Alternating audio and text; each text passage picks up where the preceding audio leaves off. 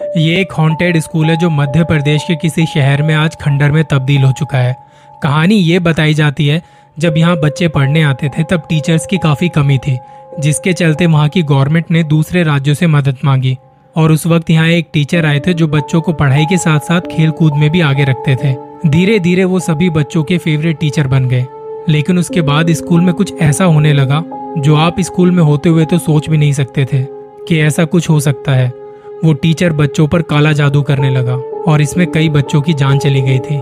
ये सब उसने लालच के चलते किया। उसे स्कूल में अच्छी पोस्ट चाहिए थी और उसे एक तांत्रिक ने कहा था बच्चों की बलि देने को। जब ये बात वहाँ के टीचर्स को और पेरेंट्स को पता चली, तब ये टीचर रातों रात कहीं गायब हो गया। किसी को भी नहीं पता चला कि वो कहाँ गया और इसके बाद से कहा जाने लगा और कुछ बच्चों ने भी ऐसा महसूस किया कि जो बच्चे मर गए थे, उनकी आत्मा यहाँ आज भी भटकती है। और वो अपने टीचर से मदद मांग रहे हैं कि कोई उन्हें यहाँ से निकाल ले।